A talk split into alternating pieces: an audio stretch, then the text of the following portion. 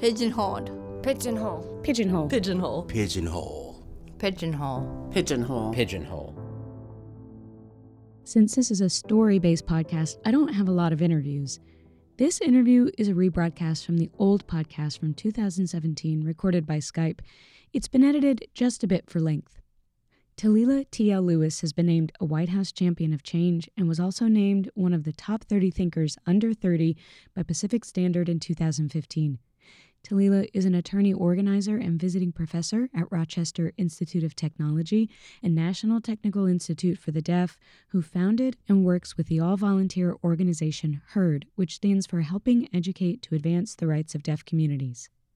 HEARD focuses on correcting and preventing deaf wrongful convictions ending abuse of incarcerated people with disabilities, decreasing recidivism rates for deaf returned citizens, and increasing representation of deaf people in professions that can counter mass incarceration and end the attendant school to prison pipeline. Talila created the only national database of deaf incarcerated individuals. This is something the jails and prisons aren't tracking themselves. Talila also maintains contact with hundreds of deaf incarcerated individuals. TL also leads intersectional campaigns that advance the rights of multiply marginalized people, including the hashtag Deaf in Prison campaign, the Deaf Prisoner Phone Justice campaign, and the American Civil Liberties Union's Know Your Deaf Rights campaign. The show page and transcript will have a link to the syllabus TL created and uses for a class called Disability Justice in the Age of Mass Incarceration. There'll also be a link to an interview TL did with Sarika Mehta's Intersections Radio in the second episode in a series called Deaf Injustice, where they talk much more in depth about HEARD's work and rights and justice for deaf and disabled people who are incarcerated. Today's interview and Sarika's interview are both transcribed.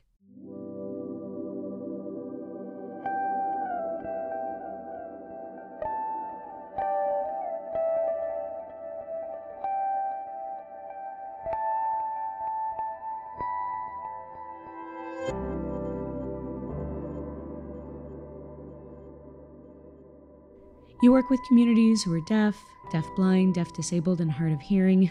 you work in a lot of communities. I think larger society feels like all of this is just somebody's personal problem or shortcoming or medical condition, and they just need to fix it.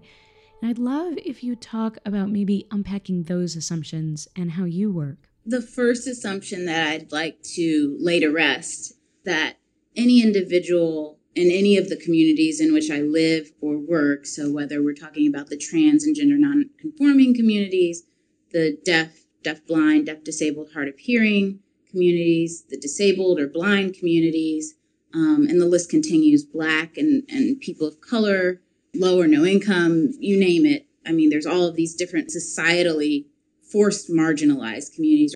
Often we'll just term a community a marginalized community and this isn't the assumption I want to lay to rest, but I guess it is one that I will lay to rest, that the onus is not on those individuals to um, uh, rid themselves of this oppression, right? The onus is on all of those individuals around them who have literally laid to waste their bodies and their communities and their their hearts and their dreams and, and all of these things that we know get crushed by this mass marginalization of so many communities. So I guess I'll start there.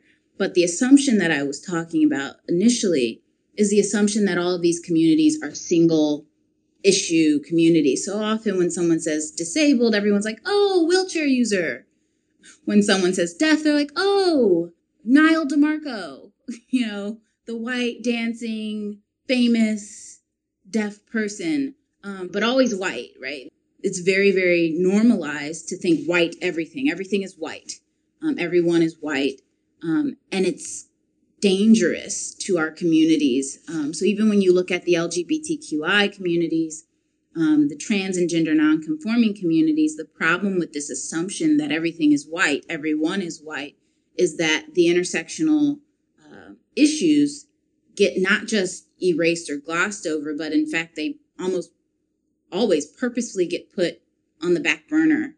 We'll handle that race issue a little bit later after we handle the access component for deaf and disability communities. We'll handle that race issue after we get same sex marriage. Um, so these sorts of conversations that really just are direct forms of violence from within the communities that allegedly are representative of the larger swath of the community, which is always going to be multiply intersectional for a number of reasons. So I think the single issue assumption and the white assumption are the two assumptions that I think are most critical to throw out the window um, and really get our gears turning and thinking a lot more critically. I call it critical intersectionality.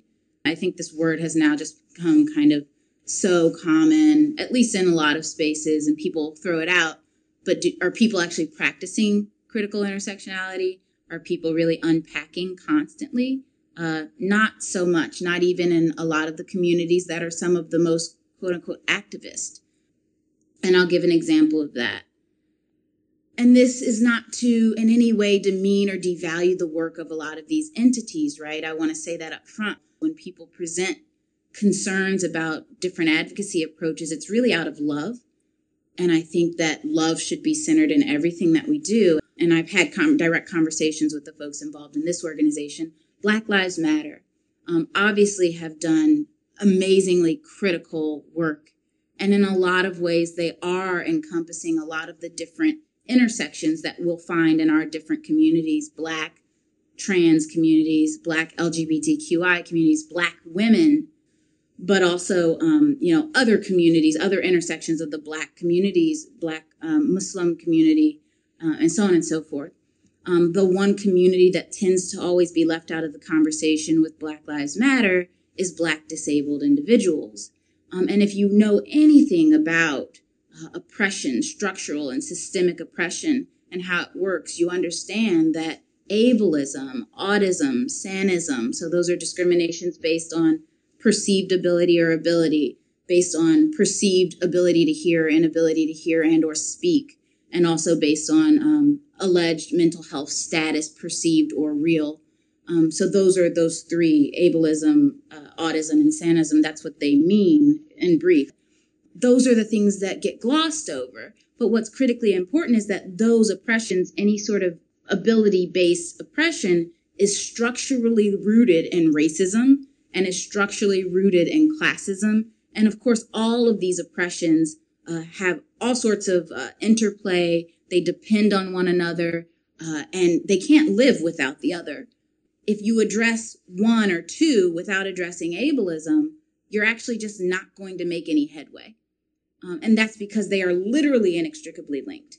And so a lot of the more, even the more progressive uh, groups, coalitions, collectives are really just missing um, this memo about true critical intersectionality and disability solidarity.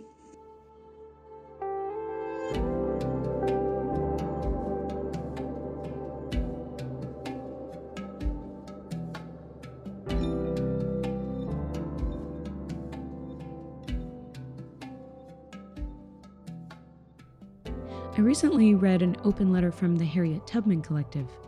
A lot of people actually struggled with the level that it was written at. So that's one of our, our critiques of ourselves is like, how can we be more accessible? We didn't quite hit it. So the Harriet Tubman Collective is a group of all black, deaf, disabled, deaf blind individuals who are really actively seeking uh, liberation through disability solidarity. So, disability solidarity is all communities working toward uh, disability justice and intersectional justice. So, focusing on making sure that the disability community is working toward racial and economic justice, working to dismantle other, you know, oppressive structures and systems, while simultaneously holding all communities accountable for disability justice. It's making sure that everyone is accountable to everyone. Our originating group is 17 people in the collective. And we worked together to create what we called Completing the Vision for Black Lives in response to the Movement for Black Lives platform, the Vision for Black Lives, which came out and discussed uh, a number of uh, policy and, and issues that they want to be addressed and they named a number of different marginalized groups, and what was left out was disability. And so all of us Black disabled activists called them in, and we had some conversations about it. we were asking that they change the language and include disability in the platform statement. So it was our response to say, you know, Black disabled people are disproportionately represented in uh, perpetually impoverished communities, underserved education wise communities, in uh, police brutality, in carceral settings, and not just by a, a small margin. We're talking a huge disproportionate representation of people with disabilities, and each of those are in the foster care system. I don't like calling it foster care. We need to find another term for that. In some states, California, it's a 75% uh, rate of people who are incarcerated, previously rewards of the state in the foster care system. Uh, again, why we don't need to be calling it foster care. Obviously, something's not going right there. So, anywho, all of these things are connected. And finally, and most importantly, how erasure of disability is an act of violence. Completing the vision for Black lives was really bringing this other perspective that is critical to understanding the society, to understanding oppression, um, and to moving forward to collective liberation.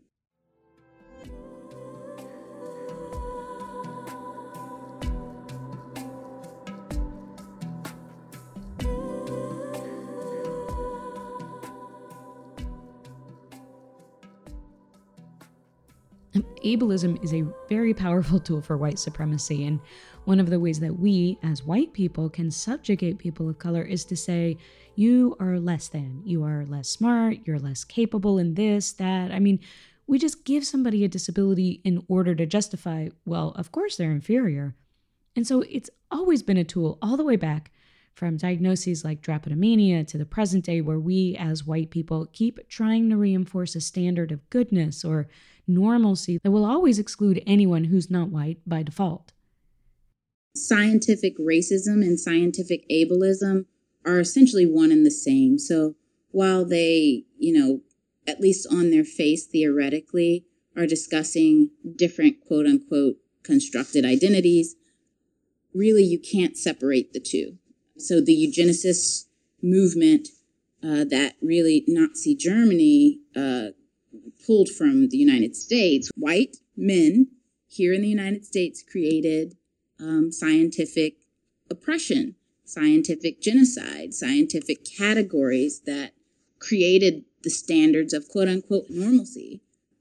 Like to understand the history of this United States of America, these United States, um, it's impossible to understand it without understanding and naming disability, race, and class, at least. Like, even when you look at understanding enslavement, when you understand um, forced familial separation, when you understand mass genocide, when you understand mass incarceration, how can you not discuss disability in that and intergenerational trauma, right? And so trauma is a cause and consequence of disability. Poverty is a cause and consequence of trauma. And the cycle just continues and repeats itself. That's the missing component of all of our struggles for liberation is this erasure of disability, the hiding of disability, instead of honoring it as a full and complete part of who most of us, if you if you've been perpetually oppressed, are. Even like when you look at health outcomes and access to quote unquote health care, mental health care. Poverty, disability, and race are all implicated. Even when you look at diagnosis, so whether it's a diagnosis, a misdiagnosis, or a non diagnosis, all of those are rooted in classism, ableism, and racism. Most of the time, when I try to have these conversations, it's, you know, I'm not sure that it's actually that intertwined or ableism Mm, I don't think we really need to get to that at this point. We really need to focus on racism. So, a lot of the same kind of excuses that white people have used to kind of um, push back our day of liberation as, as far as uh, racial equality uh, and, and economic equality go, it's the same excuses that we're hearing from white um, and black and you know other people of color about why ableism isn't a big deal. That sort of kind of dismissal is pretty common. Um, and really, really detrimental and violent and exhausting.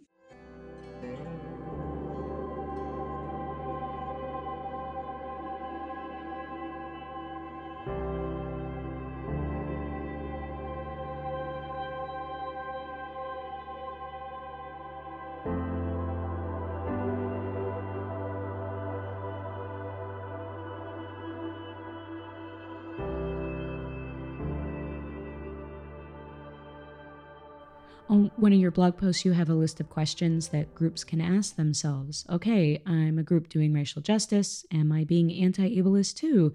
And here, I'm a disability related group. Am I being anti racist? You're putting the tools in people's hands to understand why this is a collective thing. I've got a group of all Black and POC deaf and deaf blind and deaf disabled individuals working on an ASL translation of that with me right now. I'm just so humbled and so thankful for their hands and their hearts and their contributions to this project. There must be more than 20 deaf and deafblind people from all across the nation who have contributed in translating that English article that you're referencing into sign to make it accessible. We all need the ASL video. Like, who doesn't need an ASL video about social justice? Like, right when you think about it, it's like, why, why wouldn't why wouldn't you do that? If someone tells you there's a way for you to make your content actually accessible to everyone, wow, mind blowing. Yes, go. How do we do it? I'm happy to pay. I, I like to pay people of color for their time because I know it never happens.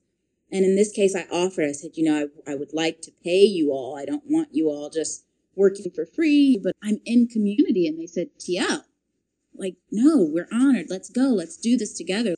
It's not just the translation of the article, we're developing a social justice ASL terminology glossary in English for all of us people who need to learn it from English to sign and also in sign language. So, and that's all part of the process, right? That's beautiful. And that's what this is about. It's about the journey. It's about the community. It's about the love that envelops us throughout that course. It's about what we learn about ourselves and others.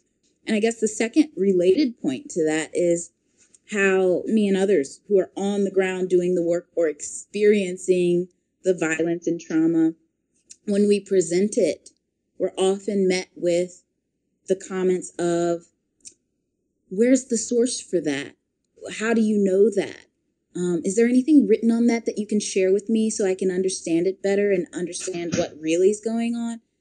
And it's like this devaluing of stories, of narratives, of lived experiences, um, complete injustice, complete violence, erasure of our whole existence. For folks who are experiencing the trauma, why is my story not source enough for you? Why is that mother's story not source enough for you? Why is this advocate's story not source enough for you? The stories that don't have enough sources don't get any attention, and it disappears into the abyss as though it never happened, and then it continues to happen. And I mean, again, these cycles are not new.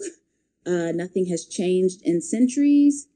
So a lot of the work that I do is trying to disrupt these cycles of violence through and through, right? Not just one space or the other, but like every single area, all of us need to be working on ourselves, which will actually heal the entire world.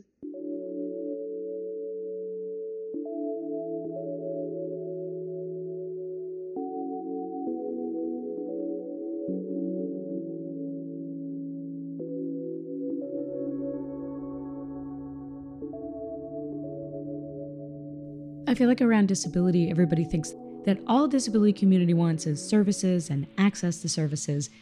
But then the people funding the services and the people giving the services are primarily white and often non disabled and writing their missions about a group or groups that they're not part of. When you look at the struggle for liberation, Black liberation, trans liberation, etc., what we understand is that the assumptions around those struggles for liberation are very similar to the assumptions around disability. Uh, what what do people with disabilities want? Oh, those services. Just make sure they've got the ramp. Just make sure they have that interpreter. Another one of my large frustrations about the approach to understanding disability is the assumption that the disability belongs to the individual when really the disability, frankly, belongs to the entire community. Why? Because the deaf person's mind and information is critically important to the entire community. And if you are a non signing individual or you're not communicating in, in a way that works for the entire community, then that means the community is suffering. That means the access need belongs to the community. If you can't communicate one way, why would the onus be on the individual who communicates a different way as opposed to saying, you know, I think we need an interpreter, not you, not me. We collectively need an interpreter in this space. So I can understand you, you can understand me, and we can all get free, right? To me, it's so simple. Um, but this this conversation about services, it's not about services for any one of these different marginalized populations or multiply marginalized populations. It's really all about liberation. Um, how can we get free? What does freedom look like to you? And I think that's the question we should be asking all of these different communities. Everyone's going to have a different vision and dream of freedom and liberation, and that's great. Then it's like, how can we all work together toward all of those visions of freedom and liberation? And I think that's the critical question that tends to not get asked, right? Because it's like you said, everyone's making the decisions for the marginalized populations. The people in positions of power don't belong to marginalized populations you know, it's not just good enough to have good intentions because impact is everything, right? I'd rather you just leave everyone alone than to come in high and mighty riding your horse with no humility without having unpacked your privileges. Liberation. Liberation. We should all just repeat again and again freedom and liberation. What is that to you?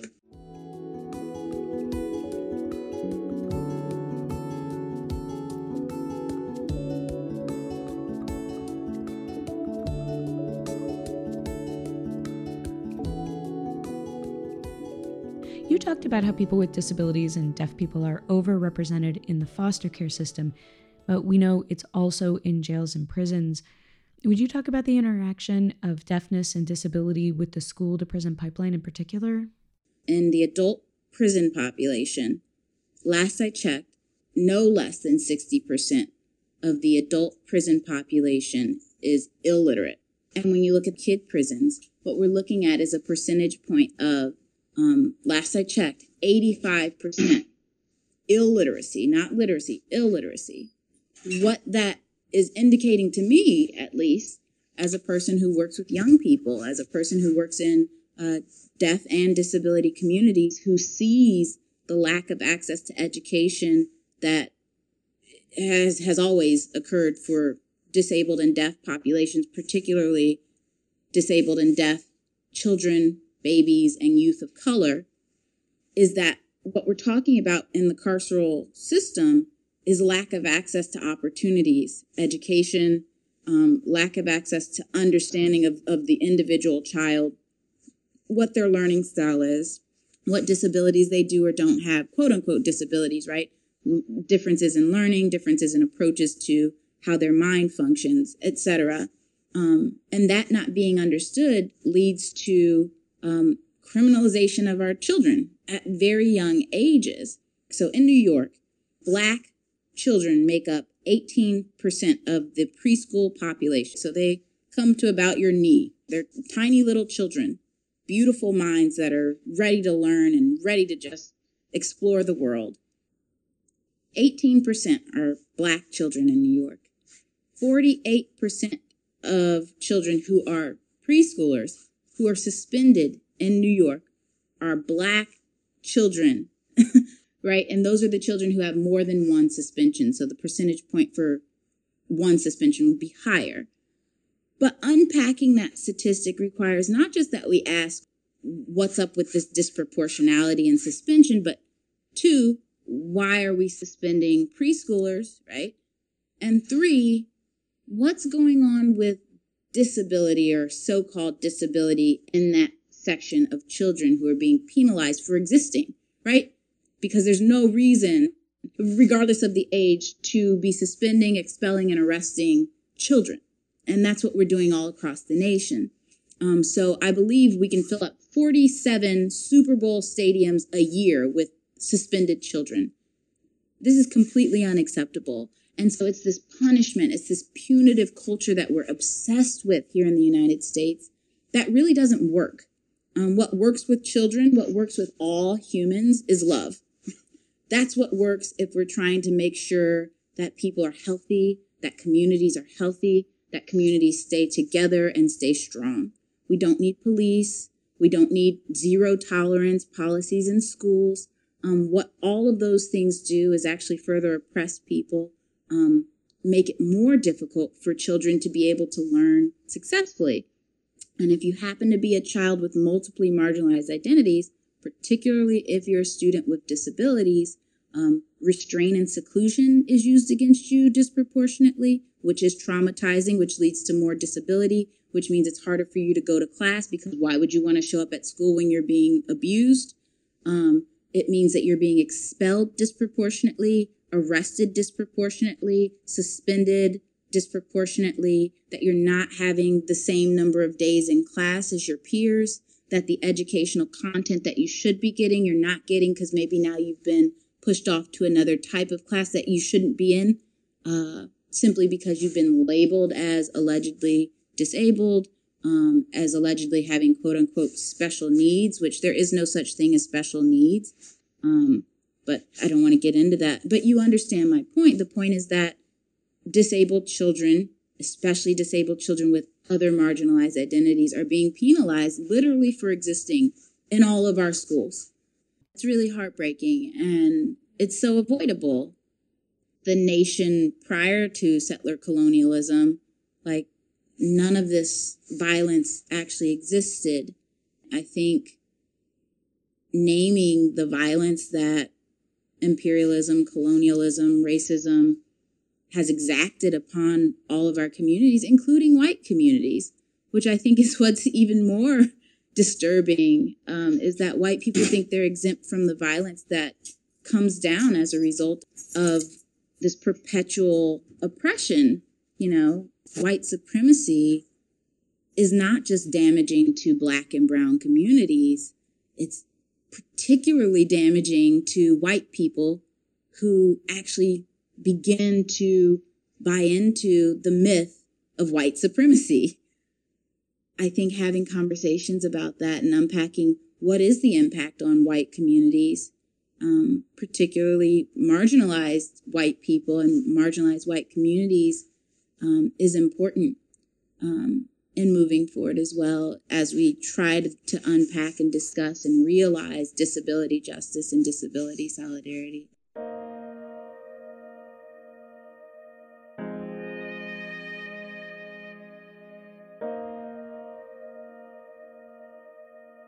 You have said that you're, quote, committed to creating a new world that is driven by love and radical inclusion. So you've talked about love and love and liberation, and I want to talk about inclusion a little bit.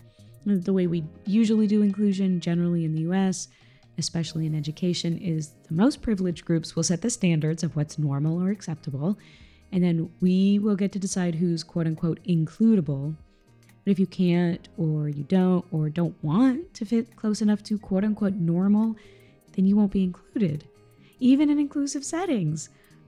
I want to hear your thoughts about what radical inclusion looks like and how it can be fostered. Normal is a problem and a privilege. It is a privilege to be considered normal in this society. It is a privilege to be considered includable in this society. It's a privilege to be able to determine who is includable and who is normal. And we have to start naming that. All of that ties back to ableism, racism, classism, trans antagonism, Islamophobia, um, right? Because all of those people who belong to any of those communities are not quote unquote normal radical inclusion means not having to think about inclusion ever, right? If you never have to think about who's included, who's the in group, who's the other group, who's the out group, the day that we can stop using words like diversity and inclusion would mean that we've arrived at radical inclusion. That's the point where we don't have to go down checklists to see who have we made this a welcoming space for and who are we not. Well, actually, that's not what people ask. They usually ask, why aren't those people here? I thought we did outreach. And so, even the idea of let's outreach to those communities we're not serving yet, even that comes from the regular inclusion mindset and not the radical inclusion mindset. Honestly, it is a dream world at this point, right?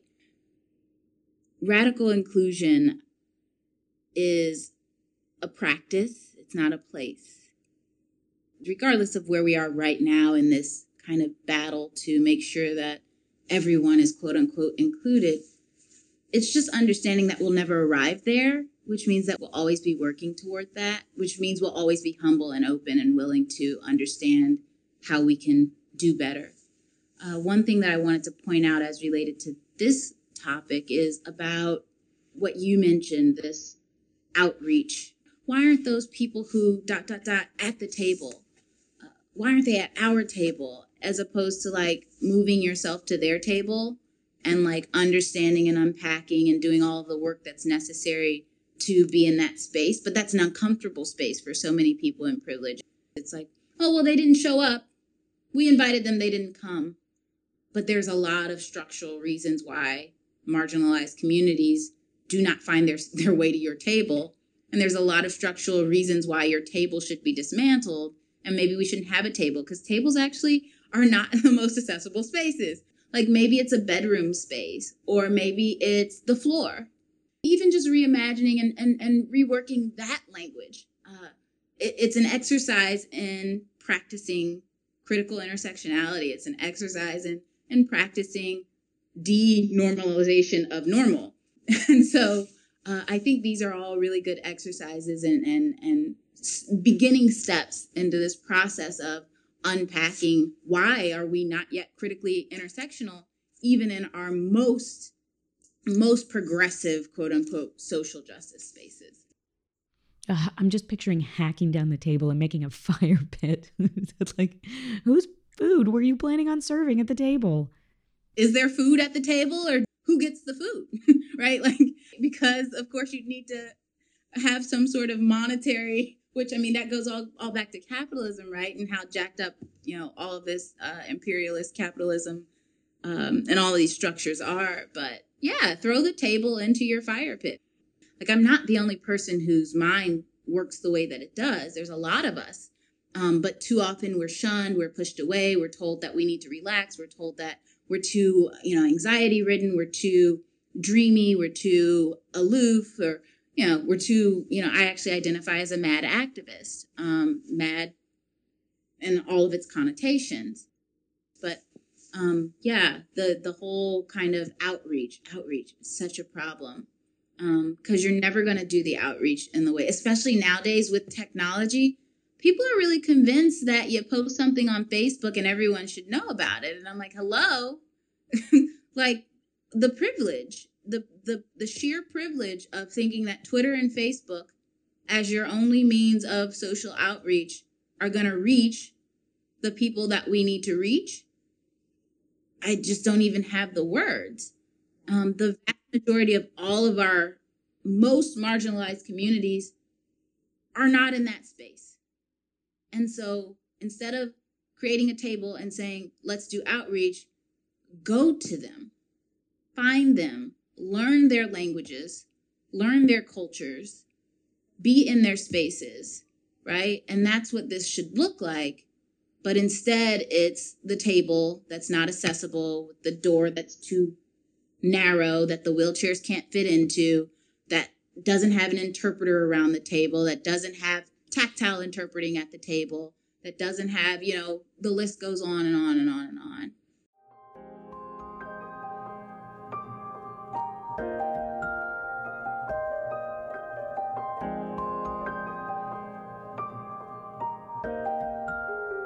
As we wrapped up the call, TL took advantage of the video chat to show me a gorgeous array of visual arts on the walls outside TL's office.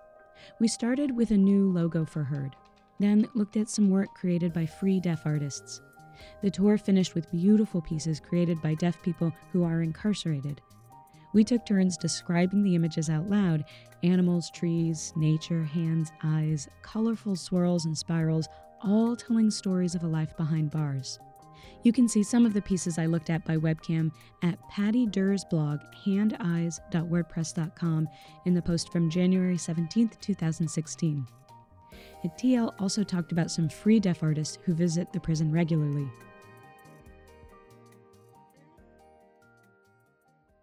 I'm going to show you um, art from a deaf prisoner who's wrongfully convicted, who I've been working on his case for 10 years. He decided to revamp Heard's logo. His name is John Wilson. And this is the first case I ever worked on. He's the reason why I do all that I do. He's been incarcerated since September of 1994. He's still incarcerated in the federal system. And he is just an amazing human being. And this is what he decided to do for her. And that says freedom. I'm popping in for an update since this originally aired in 2017. In March 2019, thanks to the non stop work of Heard and John Wilson's community, he was released from 25 years of wrongful imprisonment. So you've got the word heard, the finger spelling, spelling it out. The hands under the word heard. They're handcuffed and they're kind of in between a prison. Yep, and the handcuff, if you look at the chain, it's actually being broken. So that sign under the Heard is the sign for want. So he's saying, I want my freedom. I want my freedom. And there's a light in this tower, and the light is shining on the hands that are signing Heard. Um, and this is a prison. Um, and he says, but Heard is always behind the walls, uplifting the community who's deaf incarcerated. The deaf community is very visual. And so many of them are beautiful artists, including deaf incarcerated people. So I'll show you some of the art from deaf incarcerated folks in this area.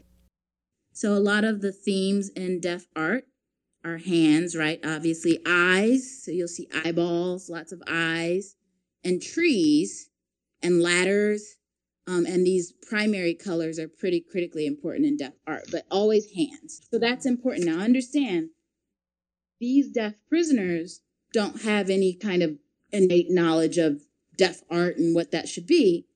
But the things that they did were so tied to what these artists did that it's really like, oh my God, of course. Like we're a community and like linking that humanity for these deaf artists who are free people, they can't stop. So they go now like twice a month. Um, they are in prison more than me. so. And is that a beehive hanging out of that tree? A beehive, birds, animals. One of the deaf incarcerated folks who's also innocent, uh, Felix Garcia, he was moved to a different prison at some point. He said, I saw a tree for the first time in 25 years. He said, all I could do was cry and hug it, right? I don't think free people, again, I, I created this concept called freedom privilege.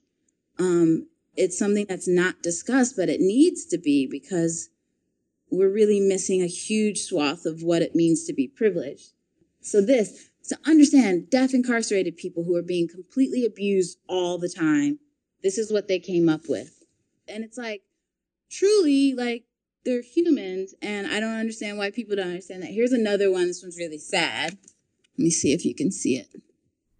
Oh, this person's got their hands chained and they're covering their mouth, and the guards are there screaming behind the person?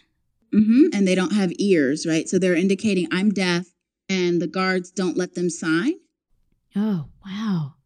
And then this is the octopus. You'll find eyes all throughout this one. Is the octopus in prison? So there are two eyes here and hands. So I don't know if that's the octopus itself, another octopus, or if that's this person imagining themselves. It's pretty intricate. You just have to pay close attention, and it's easier if you're actually here. And what a smile. The octopus has a huge smile. Yeah. So, yeah, this is the community building that I do. Oh, and this last one. This is um, from a deaf returned person, a person who got out of prison. So this is the sign for arrest. So grabbing hands. It's also like if you want to stop a deaf person from communicating, you'll grab their hands.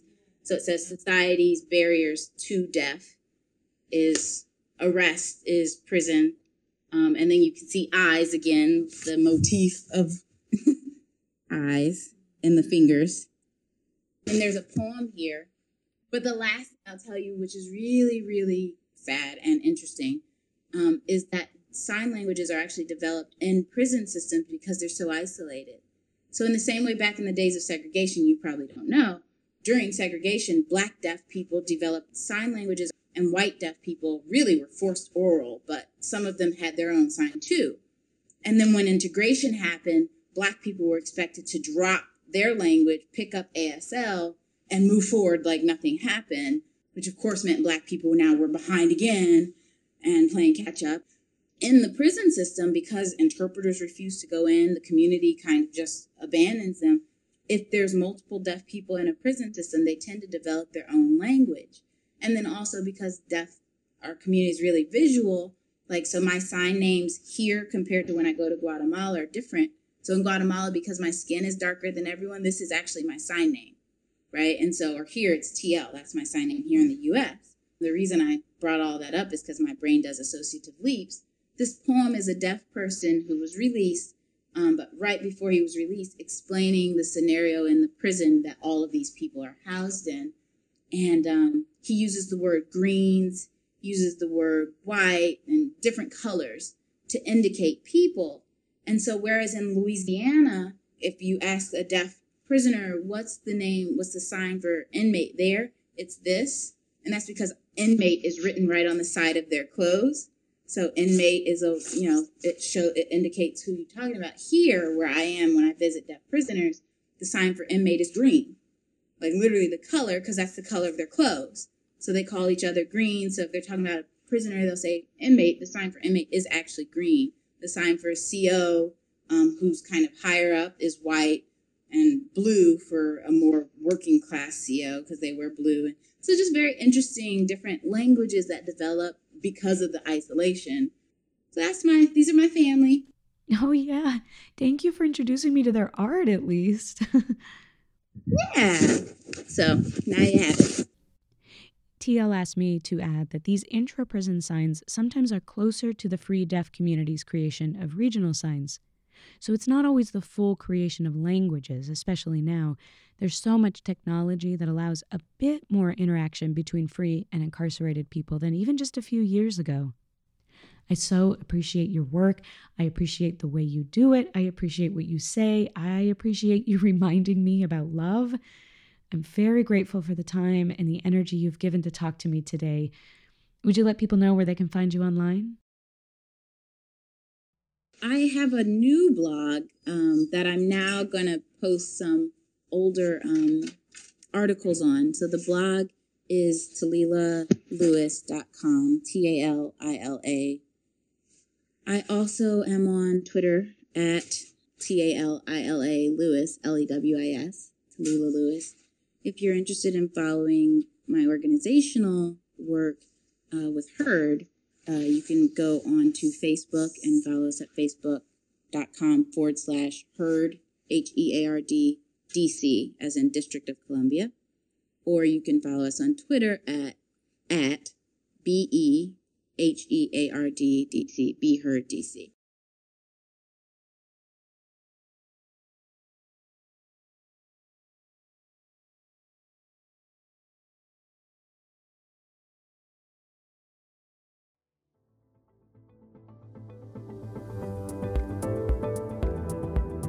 Every episode is transcribed. Links, guest info, and transcripts are all at whoamitostopit.com, my disability arts blog. I'm Cheryl. This, this is, is Pigeonhole. Pigeonhole. Don't sit where society puts you.